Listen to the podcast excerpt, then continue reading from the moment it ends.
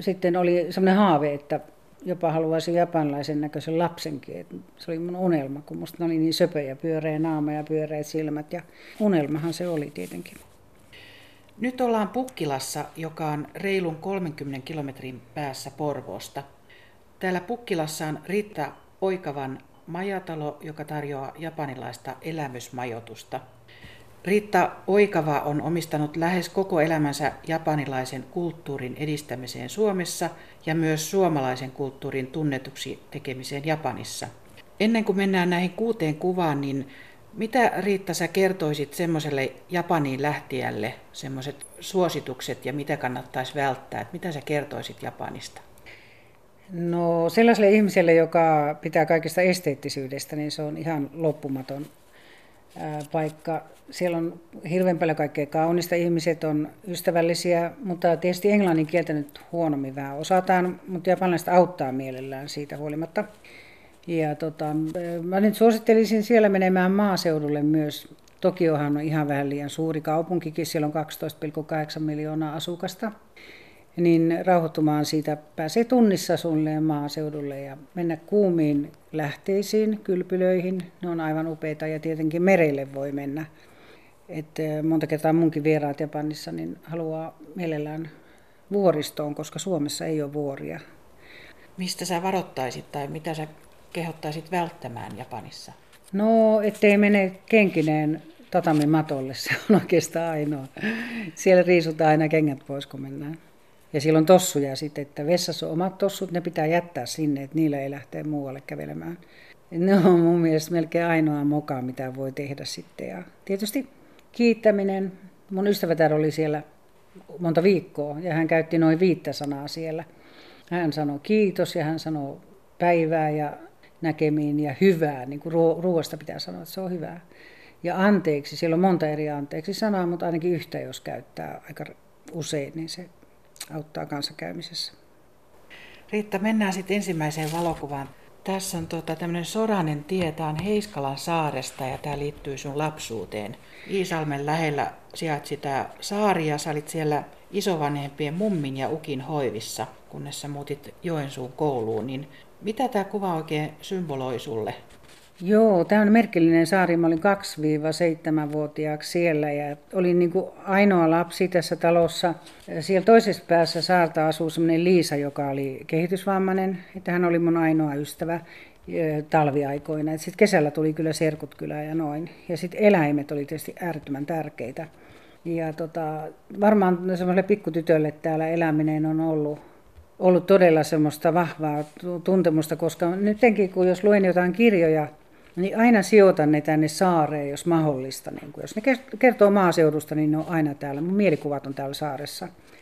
Ja tota, ne kokemukset esimerkiksi tämän Liisan kanssa, joka oli kehitysvammainen, oli erittäin hyvää nykyäänkin, niin eläimet ja muut heikommat ihmiset niin on mulle kaikista mukavimpia ystäviä ja seuralaisia. Ja tota, mä joten, jostain mä olin varmaan kuullut, kun mun eno lähti tuonne tota, Amerikkaan silloin. Ja mä olin paljon enon kanssa ollut ja oltiin kovasti tykätty toisistamme, niin tämä eno jätti mulle kaikki kirjansakin ja oli sanonut, että maailma ei ole tämä kylä eikä tämä saari, että tota, jokaisessa kirjassa on oma maailma. Ja mä niin kuin olin jakanut sen saaren sellaisiin osiin, että siellä oli niin kuin Amerikka oli yhdellä kohtia ja sitten oli semmoinen niin viidakko ja Kiina ja kuvittelin, että tuolla näyttää jollekin muulle maalle, missä ollaankaan. Että se mielikuvitus teki sen. Mutta ilmeisesti mulla on silloin jo ollut vähän tota, semmoista maailmalle menomeininkiä. Mutta tämä on mun paratiisi. Mä käyn täällä niin, kuin, niin usein kuin voin, että kun ajan nykyään tänne voi mennä autolla, että siihen aikaan ei päässyt kuin veneellä, mutta käväsen siinä ja muistelen näitä lapsuuden aikaisia asioita. Talo on siellä vielä. Kerro vielä, mitä tuossa kuvassa tarkemmin on. No tässä on oikealla puolella on se talo. Se on nyt varmaan alkaa olla jo sata vuotta vanha, semmoinen vanha hirsitalo. Ja sitten tietysti ulkorakennukset, että meillähän oli siellä sitten yksi lehmä ja sika ja tämmöistä. Ja tuosta meni sitten semmoinen koivukuja sinne järvelle ja joka aamu mentiin ukin kanssa kalaan silloin, kun järvi oli sula. Ihan pienestä lähtien, varmaan neljävuotiaasta, mun piti soutaa aina ukille, että ukki otti verkot pois ja sitten katiskat ja tollaset. Ja souda, souda. ei voi antaa periksi. Mulla oli hirveät hauikset, kun menin sitten ala-asteelle. Poitin pojat aina sitten. Se opetti mulle myös sen, että ei, peräksi ei voi antaa, vaikka kuinka väsyttäisi. Se oli hyvä opetus Ukilta. Ja mummulta tietysti paljon muuta sitten. Mummu puhuu aamusta iltaan sana, sanalaskuilla, että ne soivat mulla päässä niin kuin ihan jokaikinen päivä koko tämän 70 vuotta. Muistaaksä minkälaisia sanalaskuja sä muistat sieltä ajalta? Olihan niitä paljon ja niitä tulee pitkin päivää pulpahteleen, mutta esimerkiksi semmoinen, että hyvä antaa vähästäänkin, paha ei paljostakaan, niin se on kyllä varmasti yksi niin kuin niitä, semmoinen oikein määräävä niin kuin joka, joka päivä se elämään, että ei saa olla niin kuin nuuka eikä saa itsellensä kaikkea ottaa ja tuommoista. Mm. Minkälainen lapsi sä olit pienenä? Mulle on tullut semmoinen, äh, varmaan sekin jatkuu vielä, että musta on tullut semmoinen koordinaattori vähän, että mä järjestelen asioita. Ja muistan, että mulla oli kaikkien lintujen ja ötököiden hautausmaat siellä, joita mä niin järjestelmällisesti hoitelin. Ja tota, tietysti siihen aikaan piti osallistua kaikkiin töihinkin, niin kuin, että kun mummu lypsi lehmää, niin sitten mä ajoin kärpäset siitä pois. Ja kun tehtiin heinää, niin piti polkea heinää ja sen sellaista. Ja lauantaisin siivottiin hyvin ja mun työ oli kukaan lehdet puutsata. Se oli, sitä osallistuttiin silloin joka päiväisiin hommiin. Riitta Oikava, missä sun vanhemmat oli silloin, kun isovanhemmat hoiti sua tuolla saaressa? Tota, mun äiti oli Joensuussa ja hän opiskeli. Ja sitten niin sovittiin, että mummo hoitaa. Se oli siihen aikaan suhteellisen tavallista. Mutta sitten täällä saaressahan oli se ongelma, että kun koulu alkoi silloin seitsemänvuotiaana, niin se olikin kiertokoulu. Siihen aikaan oli ihan tuollain maaseudulla kaksi kuukautta vaan kesällä koulua. Ja olihan se nyt ihan liian lyhyt aika, niin sitten silloin siirryin sitten syksystä suoraan Joensuuhun, kun siellä oli kunnollinen tavallinen koulu ja sitten asumaan äidin kanssa.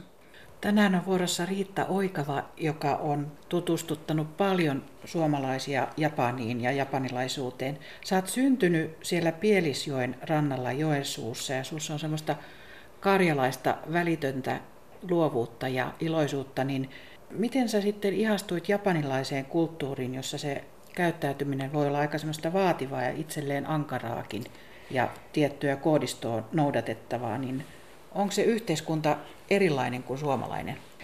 Joo, silloin kun tämä mun eno jätti mulle sen koko kirjastonsa ja lähti sinne Amerikkaan, niin minä äkkiä opettelin kirjaimet sitten ja aloin lukea niitä kirjoja ja se jatkui sitten vielä Joensuussakin koulun ja kaupungin kirjastot kaikki läpi. Ja sieltä sitten tietysti alkoi hahmottua ne kirjat, jotka oli mun mielestä erityisen mielenkiintoisia. Ja ne kertovat yleensä Aasiasta ja Japanista, ei niitä paljon siihen aikaan ollutkaan. Ja tota, siitä se kiinnostus niin kuin alkoi sitten. Et en mä nyt kauhean tarkkaan tiennyt niin yksityiskohtaisesti, minkälaisia japanilaiset on tai noin. Mutta sitten läksin sinne Siperian junalla silloin 23-vuotiaana yksin läksin sinne ja oli mulla ollut japanilaisia ystäviä jo ennen sitä sitten täällä Euroopassa ja Suomessa. Mutta jotenkin viihdyin niin kuin hyvin heidän kanssaan ja tuntui hyvin kotoisalle ja oli helppo, helppo tota noin, niin olla. Ja ehkä se just se, kun he ovat niin kovasti työtä tekeviä ja pitävät lupauksensa, ovat velvollisuuden tuntoisia, niin se oli musta tosi hieno juttu. Et mä muistan, kun mä olin Sveitsissä vuoden, niin tota, siinä oli mun työpaikan, mä olin arkititoimistossa töissä ja siinä oli retkeilymaja siinä vieressä.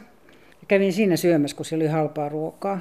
Niin siinä oli sitten japanilainen ja mä rupesin se kanssa juttelemaan ja sitten tota, me käytiin hänen kanssaan liftillä sitten tuolla Pariisissakin ja semmoista. Ja hän oli ihan tuommoinen reissu, reppureissulainen. Ja tota, sitten kun me erottiin, hän lähti takaisin Japaniin siitä, niin tota, hän antoi mulle kaksi kansiota hirveän arvokkaita ennen sotaa postimerkkejä Japanista. Ja mä sanoin, en mä voi ottaa tuollaista, että ei, ei missään tapauksessa en ota. Niin sitten tämä poika, niin kun siinä oli vieressä roskis, ja hän sanoi, että hänpä heittää nämä sitten roskikseen, jos et ota.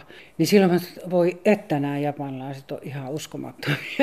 Niin se oli ensimmäinen aha-elämystä, hirveän periaatteen ihmisiä. Ja kyllä mä pidän siitä periaatteellisuudesta.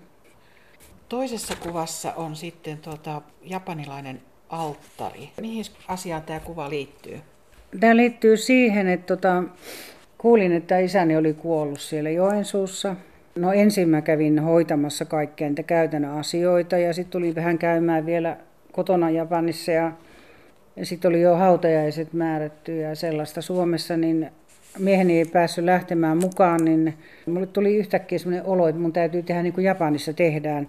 Ja laitoin tämmöisen kotialttarin siihen, että siinä oli suitsukkeet ja siinä oli valokuvia ja kynttilä ja isän kuvaa ja kukkia ja tuommoista. Ja kirjoitin siihen lapun sitten, että mihinkä aikaan ne on siellä Joensuussa kappelissa ne, se siunaus. Ja, että niin kuin mieheni voi olla osallisena tämän alttarin edessä sitten siihen siunaukseen. Ja mummohan kasvatti mut kovastikin niin kuin, kristin uskoseksi, mutta mulle on ehkä lähempänä toi, no buddhalaisuus liittyy tähän kuolemaan ja sintolaisuus, uskonto sitten kaikkeen muuhun.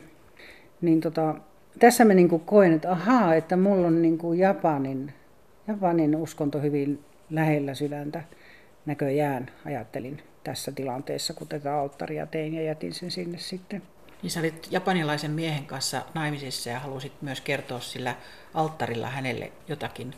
Niin, just mä halusin, että hän osallistuu niin kuin siihen isän siunaustilaisuuteenkin. Ja sitten Japanissahan on aina pohjoispuolella, joka talossa on tämmöinen vainajien alttari.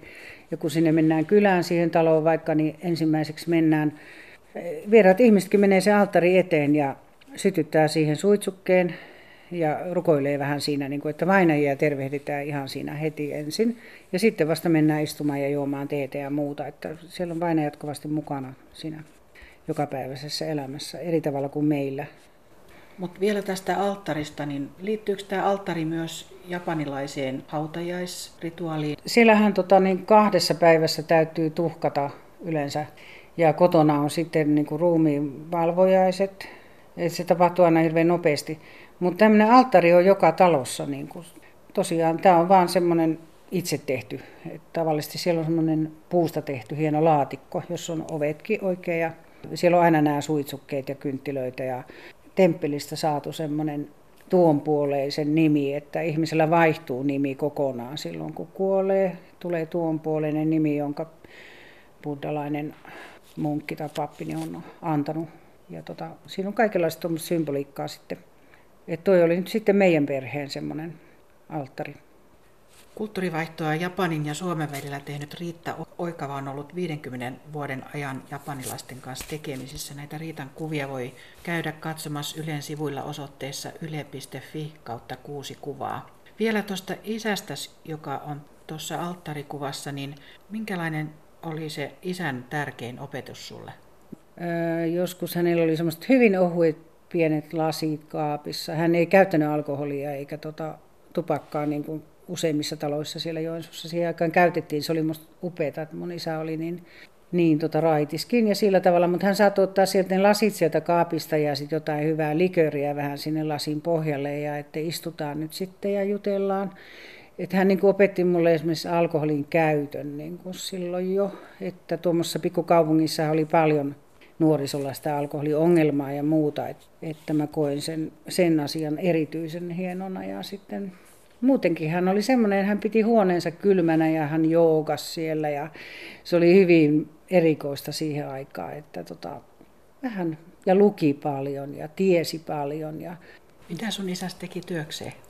Isällä oli tota lelutehdas alkuun. Hän teki lasten huonekaluja sekä noita leluja. Puulelut oli siihen aikaan tietysti muotia, mutta sitten muoti muuttui, tuli äh, muovileluja ja sellaisia, niin hän alkoi sitten tota, niitä tilaamaan tukkukaupoista ja rupesi myymään niitä sitten Joensuun torilla, niitä muovileluja. Ja hänen kauppansa olikin sitten semmoinen, että sieltä sai kaikkea semmoista, mitä ei muualta löytynyt, että vanhemmat ihmiset tuli sitten hankkimaan pinnejä ja henkseleitä ja koreja ja astioita ja kaikenlaista. Ja jos joku tarvisi vaikka lautoja, niin hänen nimensä oli Eetu, hän oli hyvin tunnettu siellä Joensuussa niin tota, että Eetu kyllä, joo, kyllä minä kyselen sulle niitä lautoja, että tulepas huomenna tähän, niin kyllä niitä löytyy. Hän oli tämmöinen mukava ja järjesteli asioita ihmisten hyväksi. Kerroit aikaisemmin, että isäsi opetti suvaitsevaisuutta sulle, niin miten se näkyy hänessä? Joo, hän tota kertoi mulle jo ihan pienenä, että hän olisi joutunut etulinjaan sotaan sit sinne Karjalan kannakselle – mutta hänellä oli semmoinen vaiva, suolivaiva, semmoinen suolisolmu ja hän tota, se välillä ihan hirveitä tuskia hänelle teki ja sattui tulemaan just ne tuskat silloin, kun olisi ollut se kutsunta tai sellainen ja sitten hänet vapautettiin sinne etulinjalle menosta sen takia, koska oli se vaiva. Ja hän oli sitten Parikkalassa tota, venäläisten vankien vartijana. Ja hän mulle sitten opetti venäjän kieltä, laskusanat ja mitä nyt opetti ja sanoi, että kun hän luuli, että ne venäläiset on ihan vihollisia, mutta kun hän joka päivä tapasi niitä siinä, niin hän tajusi, että ne on samanlaisia ihmisiä kuin muutkin. Että ne on vain käsketty sinne sotaan ja siinä kaikki. Ja tämä jäi mulle kovasti mieleen sitten, että kaikki ihmiset on samanlaisia, että ihan siihen aikaan venäläistä ei varsinkaan kauheasti pidetty Suomessa just sen sodan jälkeen, mutta mulla ei ollut mitään semmoista ajatusta siitä, koska isä oli sanonut, että kaikki on sama-arvoisia. Kolmannessa kuvassa olet Riitta Oikava sitten tuuterin puvussa ja vasemmalla tässä kuvassa on japanilainen pappi. Mihin tilanteeseen tämä kuva oikein liittyy? No tämä on sellaista, kun mieheni on arkkitehti ja hän suunnitteli sitten taloja siellä ja me rakennettiin niitä ja näin. Ja siellä oli tapana, että maa siunataan ennen kuin aletaan rakentaa. Ja tämä pappi oli kutsuttu sitten sinne tontille ja tuolla takana näkyy semmoinen pöytä, missä oli, tota, siellä oli sake, sakepulloja ja sitten siellä oli kalaa ja semmoisia oksia ja kaikkea rituaaliesineistöä. Ja sen pöydän ympärille oli laitettu neljä tuommoista bambu, bambupuuta. Ja tota, lapiokin siellä oli. Ja kutsuttiin kaikki sähkömies ja vesijohtomies ja timpurit ja kaikki sinne. Ja tietysti rakennuttaja ja pappi sitten siunasi niin kuin sen maan ja pyysi, että maa ei suutu siitä, että tässä aletaan kohta kaivamaan ja kaikkea ja heitteli sit sitä sakea ja suolaa tuonne maahan ja tämmöistä. Ja tämä oli musta niin kuin semmoinen hieno, mä tykkäsin näistä tilaisuuksista. Niin kuin tässäkin on tämmöinen sininen taivas ja pilvet ja hieman tuulee ja noin hiljasta ja sitten kaikki nämä mantrat, mitä tämä pappi sitten siellä lausui ja muuta. No, mulla oli toi tuutarin puku, se on mun kummitätini tekemä minulle, niin tota, aina näissä juhlatilaisuuksissa, ulkomailla yleensäkin on hirveän kiva pitää kansallispukua, se on aina lähtövalmiina sitten. Tämä oli sellaisesta tilaisuudesta. Ja missä päin Japania tuossa kuvassa ollaan? Se on Nagano, on siitä Tokiosta suoraan keskimaahan, semmoinen hyvin vuoristoinen lääni. Ja tota, siellä meidän koti on vieläkin ja siellä me työskenneltiin ja rakennettiin taloja. Mihin sä ihastuit ihan ensimmäisellä kerralla Japanissa? Ihan tota, silloin kun menin sillä Siberia junalla sinne yksin köröttelin, sinnehän kestää kymmenen päivää junalla ja kaksi päivää laivalla. Niin tota, täällä Suomessa oli hirveän vähän Japanista, sen hetkestä Japanista niin kuin lehdissäkään juttuja tai ei ollut ilmeisesti toimittajia Japanissa, niin luulin, että se on semmoinen ihan kuin Amerikka, että ei siellä ole sitä vanhaa enää, mitä mä olin kirjoissa lukenut.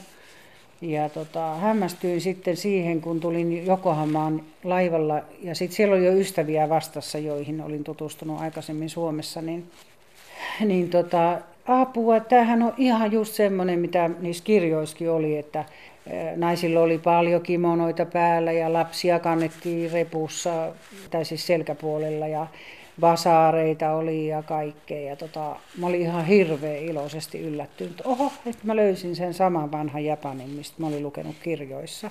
Mä olin odottanut jo paljon nykyaikaisempaa, modernimpaa. Eko, silloinhan sanottiin, että japanilaiset on ihan niin kuin ekonomieläimiä suorastaan. Semmoinen kirjakin oli just julkaistu. Miten sä kommunikoit japanilaisten kanssa?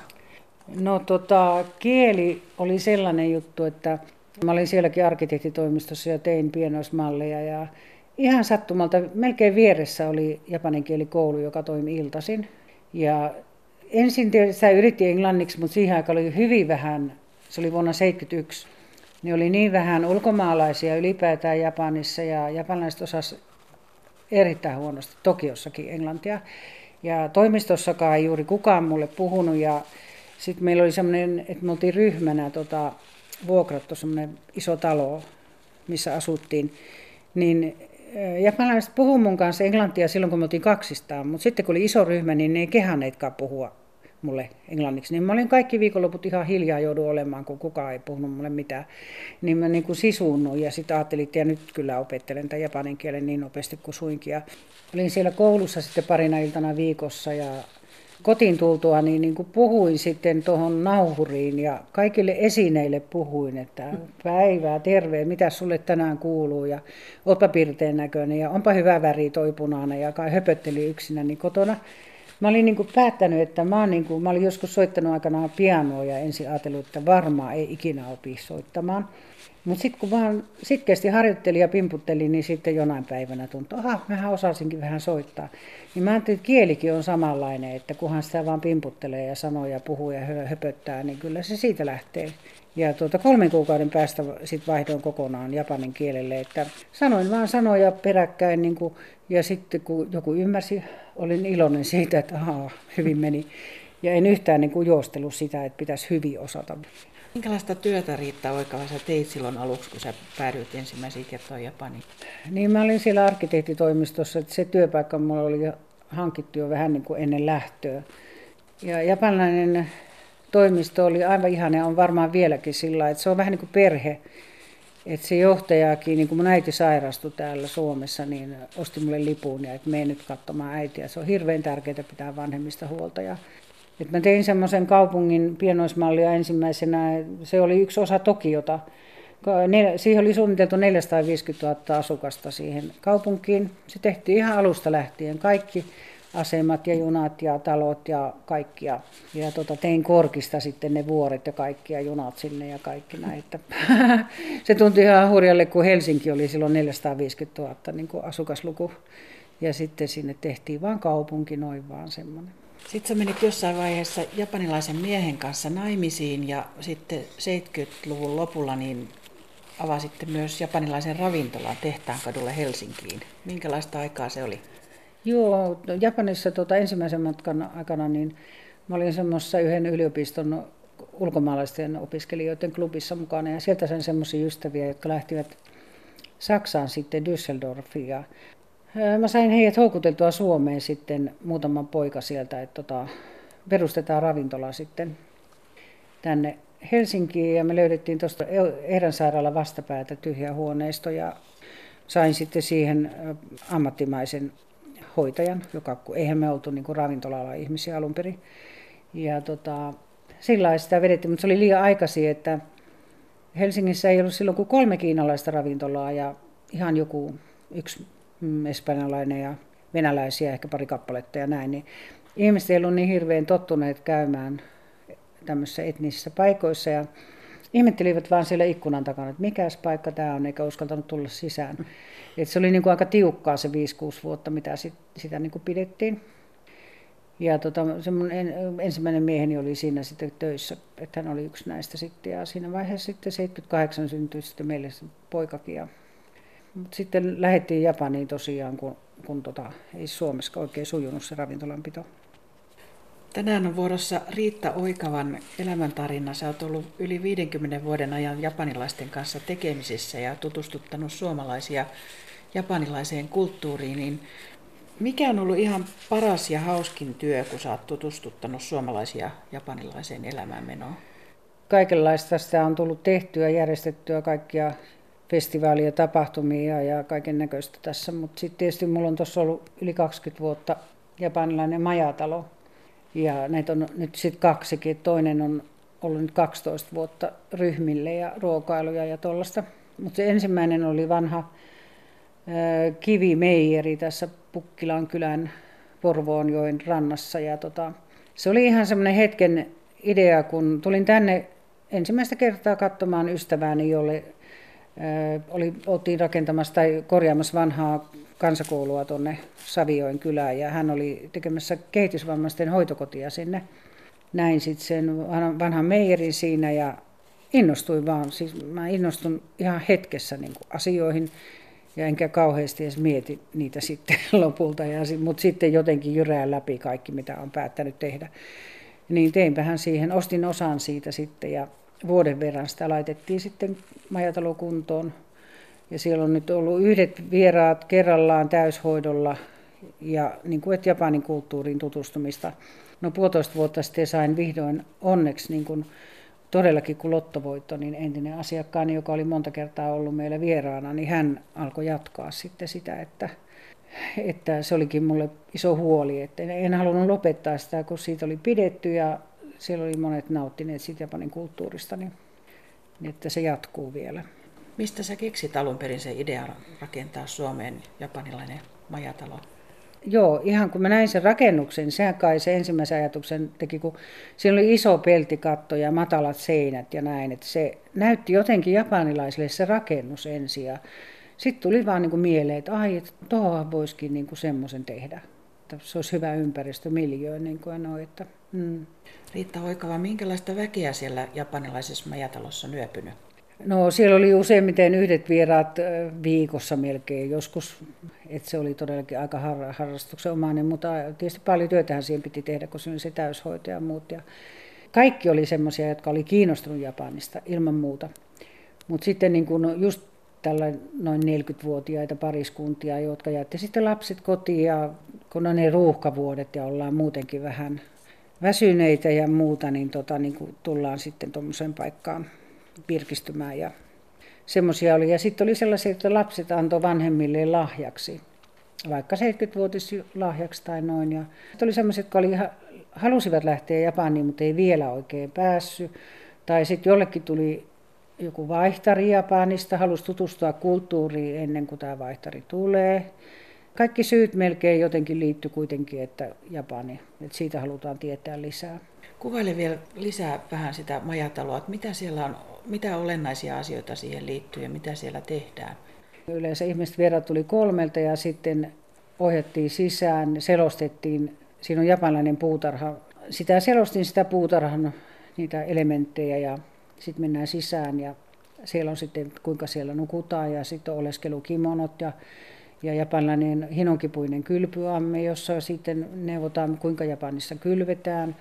Ja sitten yhdessä tehtiin semmoinen välipala, että oppii tekemään yhden ruoan japaniksi siitä. Ja sitten siellä oli kaikki esivalmisteltu, että vieraat nostivat vaan sitten jääkaapista niin kuin, ja laittavat, siellä oli kaasu pöydällä, jossa oli sitten rautapata ja useimmiten sukiakin. Ja siinä sitten materiaalit nostivat pöytään ja sitten kuinka riisi keitetään ja kuinka teitä juodaan ja mitä siihen liittyy. Ja se kesti semmoisen joku 40 40 minuuttia viiva tunnin se selostaminen siitä paikasta.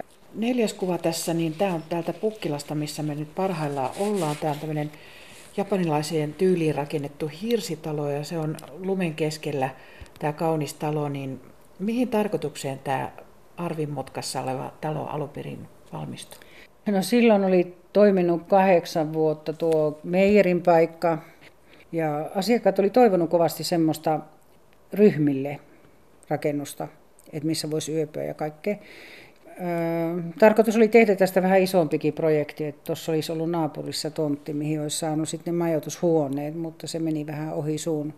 No tässä talossa on sitten ollut juhlia ja kokouksia, kaikenlaista toimintaa, semmoista, että ruokailuja on ollut ja mieheni sitten, tota, tämä arkkitehtimieheni Japanissa, niin hän opiskeli kokiksi, hän tykkäsi muutenkin ruoanlaitosta ja hän auttoi mua tässä, että eihän niitä ryhmiä ollut kuin korkeintaan kerran viikossa tai kerran kahdessa viikossa, että, mutta niissä saattoi olla kaksi, siis 23 lajia tai jotain ihan mielettömiä, kun hän, hän niin kuin innostui sitten aina kehittämään uusia lajeja. Me käytiin materiaalit Helsingistä etsimässä viimeisen päälle, kun hän ei alun perin ollut kokki, niin hänellä oli rima hirveän korkealla ja tota, se rupesi menee vähän liiankin överiksi sitten. No sitten kävi niin, että hänen äitinsä sairastui Japanissa ja hän joutui lähteä hoitaa äitiään.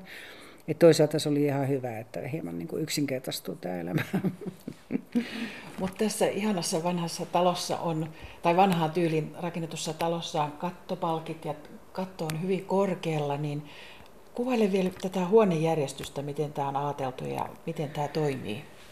No tässä tämä on niin semmoisen vanhan japanilaisen maalaistalon mallinen, että keittiö ja kylppäri on vierekkäin toisessa päässä taloa ja keskiosa talosta on sitten, säilyy hyvin talvellakin lämpimänä. Ja sitten on tuolla perällä kaksi tatamihuonetta, jotka Japanissa saattaisi olla vaikka varastoja, että ne voi sulkea talvella sillä että siellä pysyy viileys ja jos ruokatarvikkeita siellä vaikka säilyttää tai noin. Tässä nyt ei mitään semmoista fengsuita eikä muuta ole, että siellä, se on Kiinasta kotosi alun perin se feng. Japanissakin joitakin elementtejä siitä on, mutta ei se niin hirveän yleistä ole Japanissa varmaan kuin mitä Kiinassa voisi kuvitella.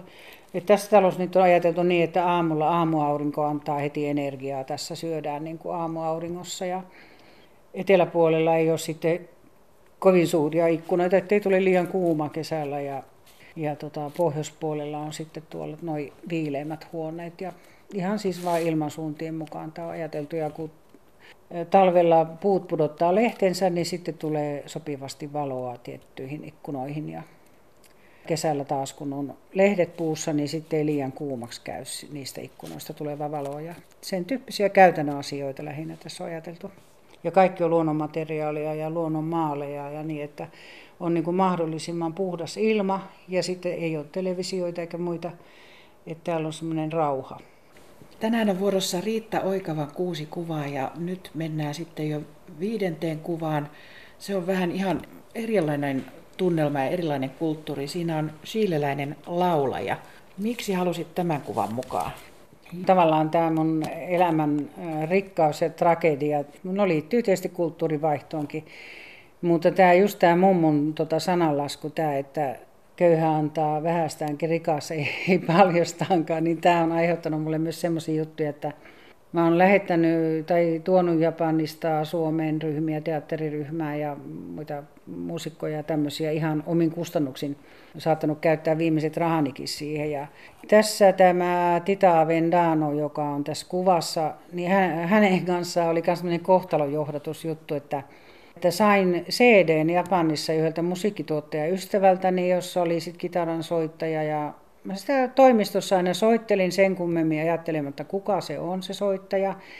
Ja sitten kun yhteen aikaan voi Japanista lentää Helsingin kautta samalla hinnalla mihin tahansa Euroopan kaupunkiin, niin silloin käväsin sitten Barcelonassa. Jäin bussista pois ja kävelin sinne tuomiokirkolle päin ja yhtäkkiä tuntui semmoinen tutun tuntunen kitaran soitto jostain kuuluva ja menin sitten sinne ja huomasin, että aha, tossahan onkin se ja sama CD oli sitten hänen siinä vieressä, että hän myi omia CD-tään ja soitti siinä.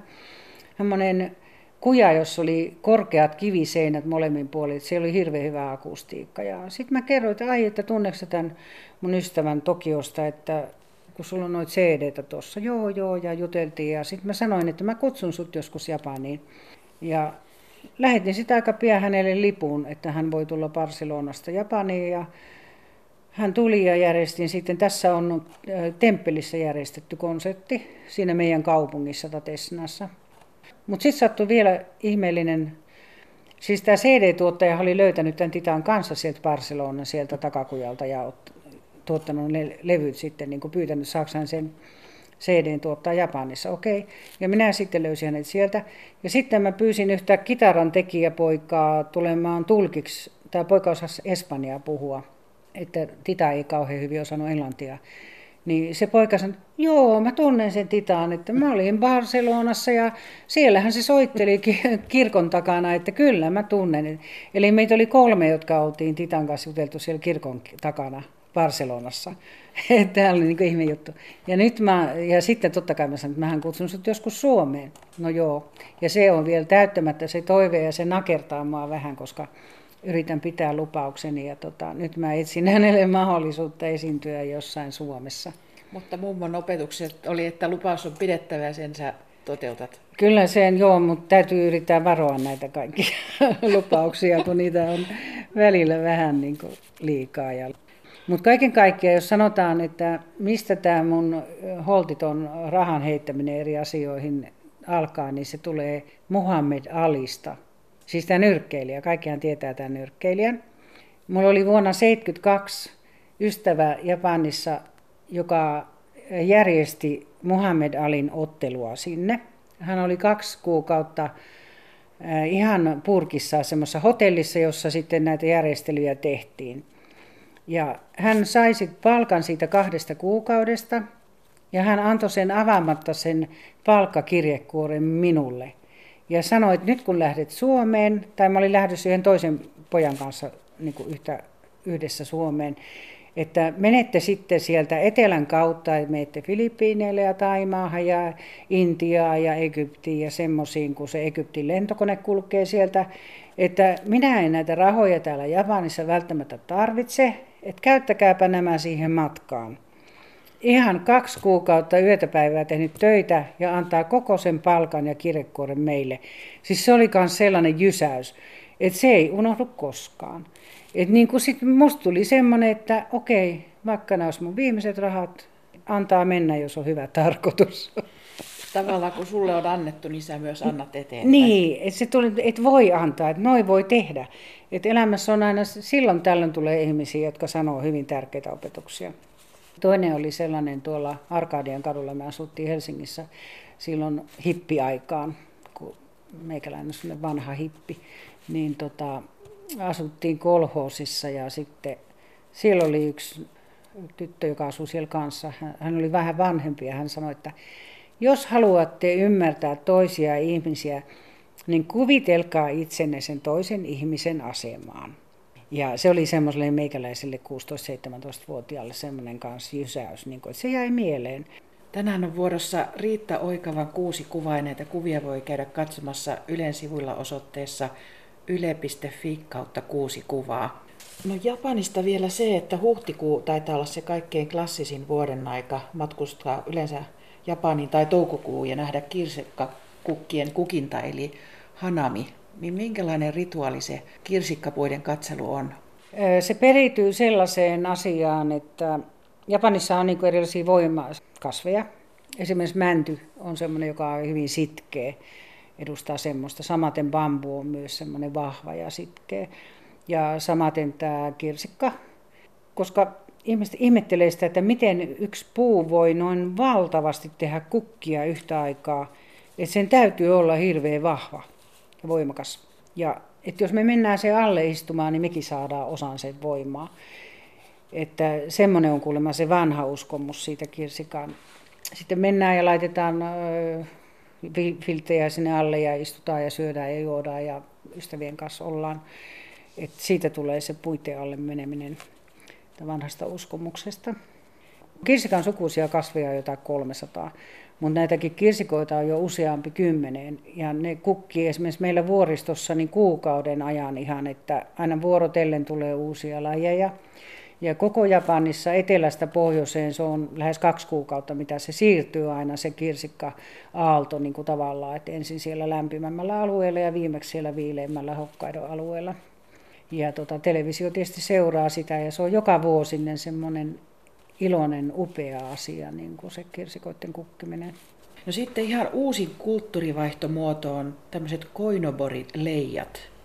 Nämä liittyy tämmöiseen toukokuun alussa vietettävään poikien päivään, niin minkälaisia muistoja ja tapoja tähän oikein liittyy, tähän leijojen esille Joo, Japanissa on, sanotaan, että se, ihmiset luulee, että siellä on hirveän vähän lomia, että niin, kun on kesäloma aika lyhyt, se voi, voi olla vain viikon.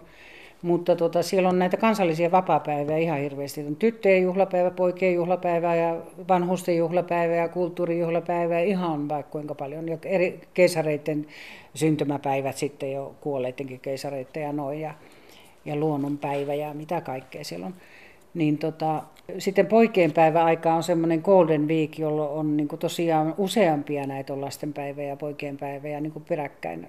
Ihmisillä on silloin lomaa ja siihen aikaan ö, laitetaan näitä, ne on semmoisia niin kuin pussikarppeja, ne on ollut kevyttä kangasta, joka on niin kuin, se suu on semmoinen, siinä on bambu ympärillä, että se on niin kuin auki se suu ja sinne menee ilma ja ne pannaan salkoihin sitten liehumaan ja siinä on tyttö, poika, isä, äiti ja vielä mustekala, jotka liehuu siellä. Ja sitten on semmoinen käsin maalattu samurai-kuva, oikein korkea ja leveä usein. Ja, että niin kuin voimaa niille pojille, ne karpit kovasti tyrskyissä uivat eteenpäin joessa ja, ja samurait sitten edustaa myös sitä.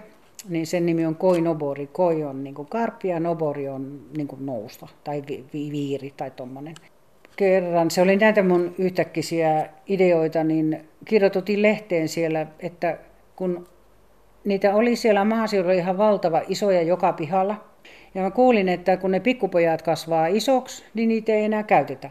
Sitten, että no mihinkä ne joutuu? No ne on vaan varastossa laatikossa. No sitten mä kirjoitettiin näin, että jos ei niitä tarvii, niin me lähetetään ne Suomeen ja tota, järjestetään kulttuurivaihtojuttuja sitten Suomessa.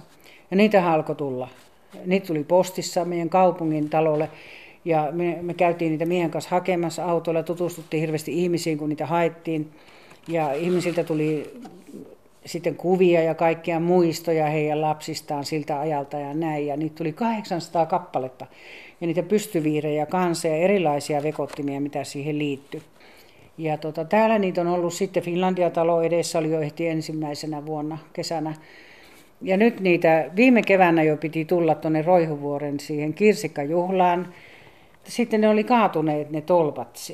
Mä oon itse aina toukokuun Japanissa, että en pääse sinne Roihuvuoreen, mutta tänä keväänä kaupunki on kuulemma laitettanut sinne nyt niin hyvät pylväät, että niiden väliin tulee sitten naruihin liehumaan nämä karpit vihdoin viimein. Siitä tulee näyttävä juttu, että sitten kannattaa mennä, mennä niitä katsomaan. Mitäs sitten vielä suomalaisten ja japanilaisten luontosuhde? Minkälainen japanilaisten luontosuhde on? Tämä sintolaisuus on just sitä, että eletään vahvasti luonnonkaisesti, kunnioitetaan kaikkea. Ja yleensäkin niin kuin kunnioittavasti suhtaudutaan kaikkeen. Se kyllä sitten heijastuu ihmisten suhteisiinkin, että kunnioitetaan toisiaan samalla tavalla kuin luontoon muutenkin. Entäs oman tilan ottaminen japanilaisilla, niin miten se onnistuu, kun populaa on vähän enemmän kuin Suomessa? Joo, no siellä on tota lastentarhasta lähtien ja perheissä yleensä on aika yhtenäiset kasvatusmetodit. Si- niitä noudatetaan sitten tarhassa, koulussa, kaikessa niin kuin opitaan elämään ryhmässä. Että ryhmä tekee. Esimerkiksi niin kuin se on tunnettua, että koulujen ja tarhojen siivouksetkin tekee oppilaat. Että siellä on niin se yhteistyön voima ja sitten tota, tämä ryhmässä työskentely. On tärkeää, että sillä tavalla Japanissa on totuttu olemaan ryhmissä ja tekemään kaikki ryhmissä ja ottamaan huomioon ryhmän, ryhmätyöskentely. Et ei siellä yhtään tunnu siltä, että siellä olisi niinku liikaa ihmisiä. Et sitten tietty niin kuin junissa ja kaikessa niin kuin koitetaan käyttäytyä niin hyvin, että ei häiritä toisia. Se on, mä sanoisin, että siihen on niin kuin totuttu ja siihen oppii ja opetetaan. Riitta Hoikova, nyt me ollaan kuultu viidestä sun valokuvasta. Mikä voisi olla kuudes tulevaisuuden kuva? No kyllä siinä vähän niin kuin hämöttää sellainen saari siellä etelä Japanissa. Se on aika lähellä Taivania ja aika lähellä päivän tasaajaa. Et siellä on aika kuumakin kesällä. Se saari on kolme tuntia Tokiosta lento. Mä oon siellä ollut aika monta kertaa. Mä oon ollut siellä muun muassa joulupukin muorina semmoisessa lastenmaassa töissäkin välillä ja sitten on muuten vaan matkustanut siellä. Se on nimeltään Okinawa. Siellä asuu vähän erilaisia ihmisiä kuin ihan aidot japanilaiset, että vähän semmoista ää, oliko se nyt polyneesialaistyylistä tai joku semmoinen vähän rotusekoitus. Ja siellä on aikanaan ollut oma valtakuntakin, että siellä on ollut oma keisarinnakin. Että siellä niin kuin mulle hämöttää semmoinen ranta.